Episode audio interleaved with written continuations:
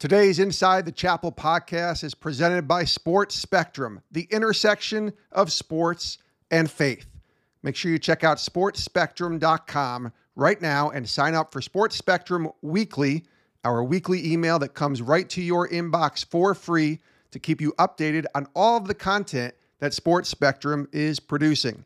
Podcasts, articles, devotionals, all available for free at sportspectrum.com.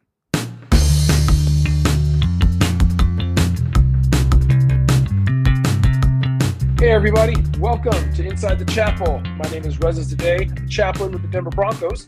And today I am here with my friend, my brother, Icky Soma. He is a chaplain of the Houston Rockets. And uh, we're actually going to have the treat of hearing uh, from Icky himself give a talk uh, that he that he has given. The name of this talk is actually really interesting. I think our listeners are really going to enjoy this. It's dealing with knife wounds in the back and uh, what happens when we are disappointed or when we're betrayed and how do we handle that? So go ahead and take a listen and then afterwards i'll be back with icky and we'll talk a little bit about his message.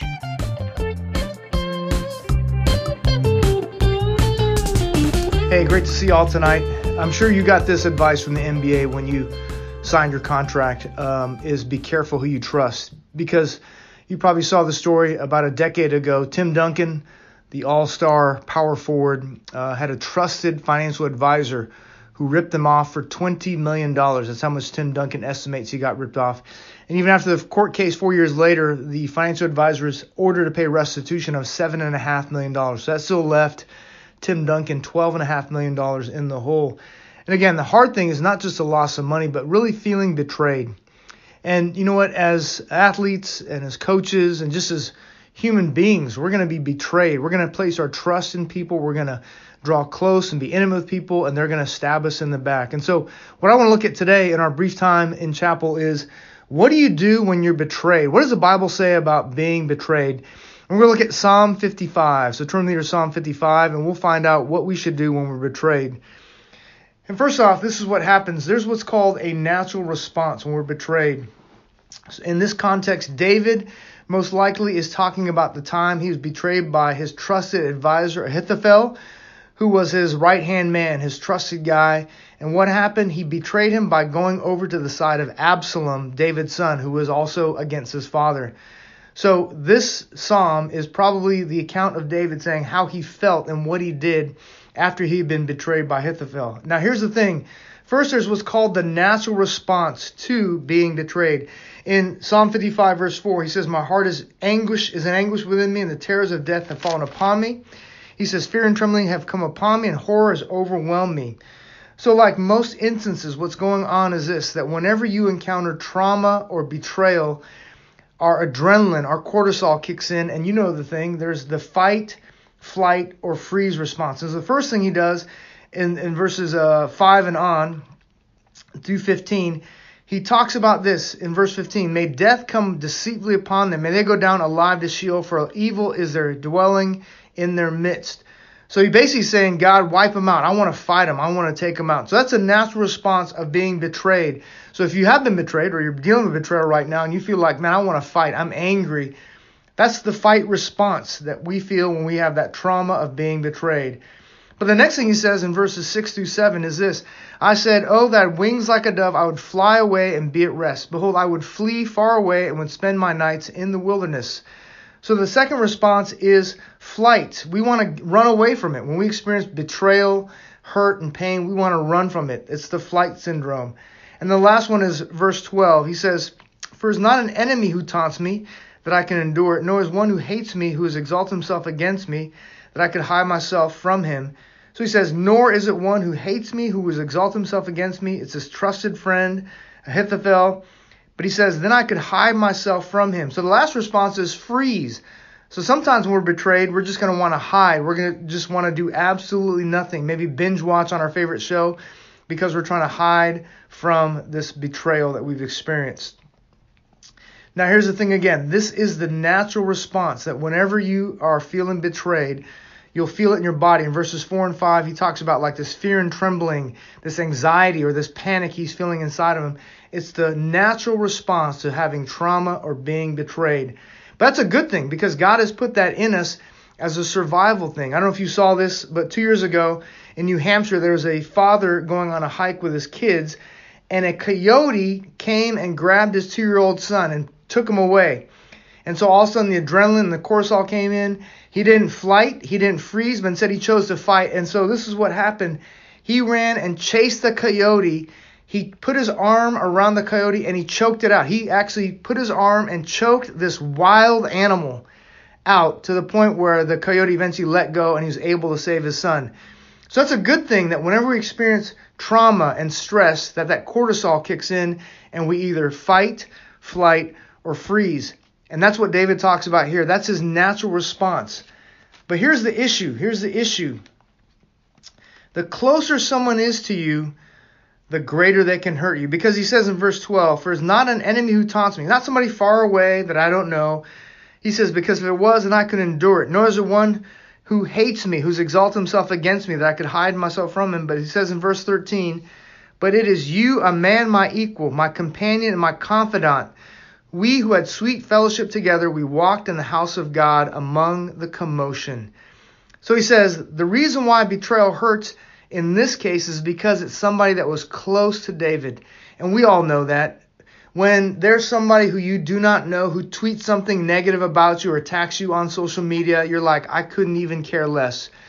But when someone who's close to you, a trusted financial advisor, here he says in verse 14, we had sweet fellowship, another brother in Christ, another teammate who's a Christian, another coach who's a Christian, and they're the ones that betray you, a family member, a day one, someone that you grew up with who betrays you, it hurts even more. Because here's the principle the greater the intimacy and trust, the greater possibility of them hurting you. That's what happened to Jesus. He was betrayed. That's what happened to Paul in 2 Timothy 4. He was betrayed by those he was closest to. Now, here's the thing that we find what's true in relationships is also true physically. Now, there's a guy named Connor Seifert. He has the world record for the longest knife throw hitting a human target. He was able to do it from 40 yards away, 112 feet. Now, you're like, that's amazing that someone can throw a knife that accurately from 40 yards away, almost half the length of a football field. He could throw a knife at a human sized target and hit it. Here's what they don't tell you it took Connor Seifert 80 tries to get there. 80 tries. Now, if Connor Seifert were right next to you, close to you, standing like maybe a foot away from you, it would not take him 80 tries to stab you in the back. It would only take him one try. Because again, the principle is the greater the intimacy, the greater the opportunity for betrayal and even uh, breaking that trust. So again, there's a natural response. But what David now takes us to is what I call the supernatural response. Look at verse 16. He says, As for me, I shall call upon God, and the Lord will save me. Evening and morning and at noon I will complain and moan, and he will hear my voice. He says, He will redeem my soul in peace from the battle which is against me, for there are many who are aggressive toward me. God will hear and humiliate them. So here's what he does He says, I'm going to trust God. I'm going to trust God. And the way I demonstrate that is prayer. So when you've been betrayed, when you've been betrayed and hurt by someone, a financial advisor, a teammate, or someone else, a former girlfriend, he says, he prays. Initially, he says, fight, flight, freeze. That comes about. The adrenaline kicks in the natural response. But he says, I'm now having a supernatural response. And the first thing I do is pray. And then notice this in verse 22 and 23. He says, Cast your burden upon the Lord, and he will sustain you. He will never allow the righteous to be shaken. But you, God, will bring them down to the pit of destruction. Men of bloodshed and deceit will not live out half their days. Now, notice this very end. But I will trust in you. So rather than fighting, rather than flighting, rather than freezing, he says, God, I put that person in your hands, the person that hurt me, the person that betrayed me, the person that stole from me. I'm going to put them in your hands and I'll give them to you and allow you to do with them what you want to do. Because, why? Verse 23 says, Because I will trust in you. So that's a supernatural response when we have been betrayed by an agent, by an advisor, by a former girlfriend, by a family member, by another teammate, by a coach, by a uh, maybe a media sports guy that betrays you. You share a secret with them and they betray you. The supernatural response is to trust God. How do we do that? Four ways. Number one is this is by prayer. He says again, verse 16 and 17, he says, I'm going to pray to you. The second one is by not taking revenge. In Romans chapter 12, verse 19, Uh, Romans basically says, hey, do not take vengeance. Give it to God, for vengeance belongs to God. So don't take revenge. The second thing, I'm sorry, the third thing, 2 Timothy 4:16, Paul has been betrayed by people. What does he say in verse 16 of 2 Timothy 4? He says, I, "But I forgive them." So forgiveness doesn't mean forgetting. Forgiveness means even when you remember the offense, the trauma, the pain, the, the broken trust, the betrayal, you no longer hold that sin or offense against them. Just like God does. God separates us from our sins as far as east is from the west. Here's a God who's omniscient, who knows everything, remembers everything. And yet, when it comes to our sin, because of Jesus, He separates us from our sin. Now, does that mean foolishness? We get that confused. Forgiving and foolishness. It doesn't mean foolishness. Now, do you go back to that agent who betrayed you or go back to that financial advisor who betrayed you and give him another $3 million? Of course not. You find a new agent. You find a new financial advisor. That ex girlfriend that you told secrets to who betrayed your trust, you now tell them secrets and stuff? Of course not. But when it comes to what they did to you in the past, you now no longer hold that against them. You don't take revenge and you forgive them. And the last thing we can do to demonstrate our uh, trust is this is take the risk. I know it's hard when you've been betrayed by an agent, a friend, a family member, a financial advisor, now to trust somebody. And but that's what happens with David. David has close friendships like with Jonathan and others. He has his band of men that he trusts. Because again, if we go on living life afraid to take the risk of developing intimate, close friendships, of having another agent, of having another financial advisor, then we'll never get anywhere. So the last way that we can demonstrate trust is this is take the risk of entering into new friendships and relationships. Um, in Isaiah 53, you, you would understand this as players. You may get fouled by somebody. And the natural response when you get fouled by somebody, when someone hurts you, when someone attacks you, whether intentionally or unintentionally, is to take matters in your own hands. Again, adrenaline, cortisol, fight, flight, or freeze. But here's something that the NBA has provided, and you all know this is that if you have been wronged, if you have been fouled, all you need to do, even though you may be tempted to take matters in your own hands, is you simply have to look for the man with the stripes, the referee. The NBA has provided referees, the NCAA has provided referees, the man with the stripes. And you simply, if you've been fouled, if you've been hurt, you look to the referee, and now he has the authority to do what needs to be done to that person who hurt you or offended you or hacked you or whatever it is.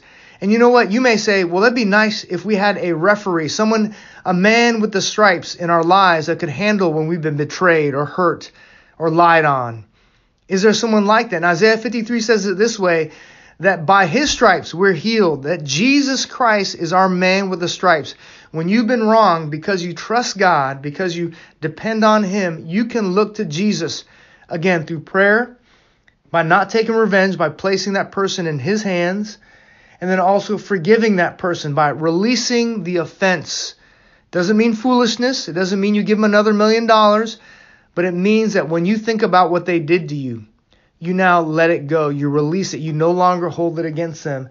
And now you're also willing to take the risk of entering into new friendships, to get a new agent, to get a new financial advisor because again, you trust the Lord. Again, verse 23 here is David, King David, who's been hurt by Ahithophel, betrayed by his son Absalom, betrayed by Ahithophel as well. But he ends verse 23, the end of Psalm 55 says, But I will trust in you. So, friends, brothers, look to the man with the stripes. If you've been hurt, you've been betrayed, there's always a natural response fight, flight, or freeze. But now, through the empowerment of the Spirit, take the supernatural response of trusting God, looking to the man with the stripes, Jesus Christ, because he too was betrayed, and he said, Father, forgive them, for they know not what they do. God bless you. Well, Icky, I know our listeners have always enjoyed uh, hearing from you. You know, your your messages are always some of our some of highest rated, and people really enjoy it. But uh, Icky, I know this uh, when you're giving a chapel talk or when you're giving a talk or even a sermon at church, there's always more to the story that you're not able to fit in. Um, Icky, I would love to hear a little bit more from you uh, what you wish you would have said, or what's the rest of the story, or maybe even what prompted you to give this kind of a talk? Maybe that's a better question to start with. Why this title? Why this talk? Yeah, you know, um, when I was in seminary at Dallas Seminary, like you, Reza, uh, I heard a lot of chapel messages and and lessons on how to do ministry. But one thing I never heard was on betrayal. And through years of ministry, I just experienced so much betrayal that I thought to myself, if I ever get a chance to go back to Dallas Seminary and speak in chapel to students, I want to do a message on betrayal because it's something that you're going to have to learn how to handle and deal with and forgive people. Uh, and then second, yeah, I think if I could have a longer time, the message and you know, chapel's so short uh, very often. I would have given an illustration of the life of Joseph, where he was betrayed by his brothers, sold into slavery, and then his brothers think, "Oh no, he's going to pay us back for the evil we did to him." And then that classic line in Genesis 50, 20 says, "What you meant for evil, God meant for good."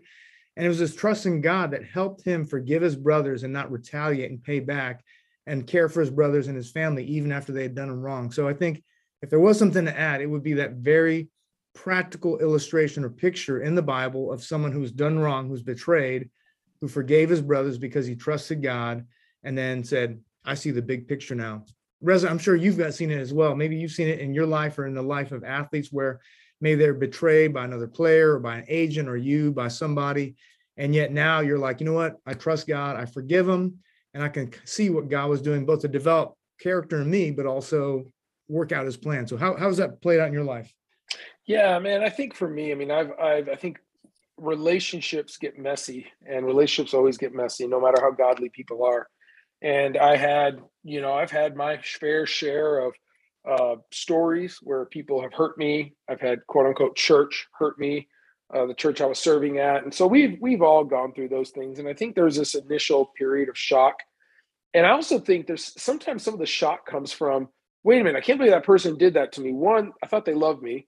Two, we've been friends for a long time. Three, aren't you a Christian? Like, how could you do that? Or how could you think that of me? Or why can't why can't we just sit down and process through that? So I think that yeah, I think every one of us struggle. I don't know if struggle is the word. Wrestle with this issue of um, being betrayed and having to forgive and having to engage in that. So, you know, for me, you know, I've got athletes that you know people um, have come to them and uh, I think one of the hardest things of working with pro athletes is hearing the stories of how people have tried to use them and take advantage of them. And the worst part of that is how people have done that in the name of Jesus and how uh, Christians have done that as well. Yeah. And I think the other thing I'd mention too is uh, if I ask you or any of our listeners right now, name three people that have betrayed you, that have hurt you, I think we all have a list in our minds of like that person, that person, that former coworker. But I'd also flip it and say, you know what? Can you think of three people that you've betrayed, that you've hurt? Because it goes both ways. We're human and uh, we all still have this thing called the flesh. And so I'd also encourage our listeners don't just think about the people that have hurt you and forgiving them and trusting God and those things, but also perhaps God is nudging your heart to say, hey, you've hurt some people as well. You've betrayed some people as well. Who do you need to go to and ask for forgiveness and try to make things right? So that's what I'd probably add as well. Yeah, that's good. That's great. Hey, bud, I think you you made this one point that I kind of want to talk about a little bit. That you know, there's this truth that like when when when somebody might fire off an email or something that disagrees with you or tweets at you or whatever, and it's almost and, and I think it stings. I think some of us actually it stings more than it stings others. I think based on personality. But I also think like the closer you are with someone, um, words cut deeper when your relationship with that person is deeper. And I think that's where we feel actually betrayed, not just wrong, but we feel betrayed with people that are really close with us. Yeah, I think I gave the analogy of again the knife thrower from like a far distance away. A knife thrower is not very accurate, but when he gets close, you know, all of us can hit a bullseye up close.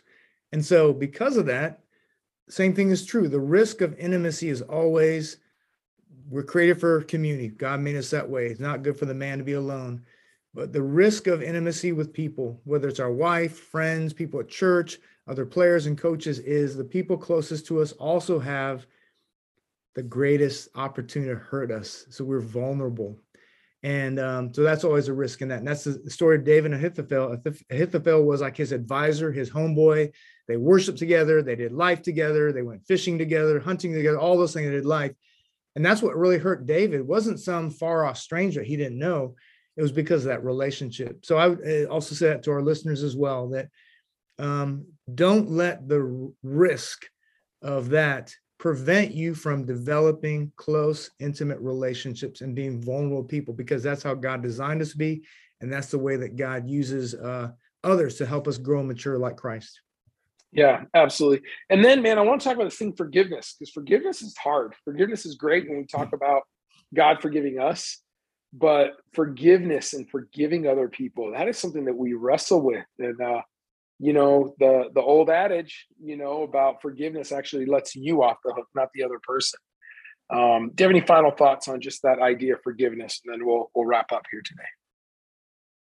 Yeah, it's again this old adage, like you mentioned, like unforgiveness or bitterness is you drinking the poison, hoping the other person's going to die, and it just it just affects you. And so again, if you have this rooted trust in the Lord, like God, you know what you're doing, you've allowed this, you have a plan for me, and you forgive me, God. You're a perfect God who forgave imperfect me. How can I withhold forgiveness from somebody that's imperfect like me? And so, yeah, I think that's the the standard. You know, it says at the end of I think Colossians 3 that our standard for forgiveness is Jesus Christ. Just as we've been forgiven in Christ, we're we ought to forgive others. So um, I would just say that that yes, it's it's not forgetting because we often say forgive and forget because yeah. here's a God who's omniscient. He knows everything, remembers everything, and yet he now releases us. He no longer holds our sin against us. And Reza, that's what forgiveness is, is that when you think of that offense, how that person betrayed you, hurt you, you say, I'm no longer going to hold it against them. Now, does that mean you run back and you're best friends and you loan them money again or whatever? I always tell people forgiveness is also not foolishness. I get this question all the hmm. time. If this, you know, ex-husband of mine abused me physically, do I just forgive him and just run back and let him beat me up again? Of course not. You still act in wisdom and you walk wisely, but forgiveness really again is for you to say, when I think of that offense, when I think of that betrayal, I no longer hold it against that person and I ask God to help me release it, to let it go and forgive them, just like God does with us. He separates our sins from us as far as what? East is from the west. Yeah, absolutely. Man, that's so great. Well, Icky, thanks for blessing us once again um, with your godly teaching. And uh, thank you so much um, for who you are, buddy. Well, friends, this is another episode of Inside the Chapel. I want to say thank you so much for subscribing. I, I ask that you'll subscribe, that you'll rate us, uh, that you'll share us. This helps us be seen and lets other people hear these messages uh, that pro, college, Olympic athletes themselves are hearing um, when they compete. So thanks for joining us, and we'll see you on the next episode of Inside the Chapel.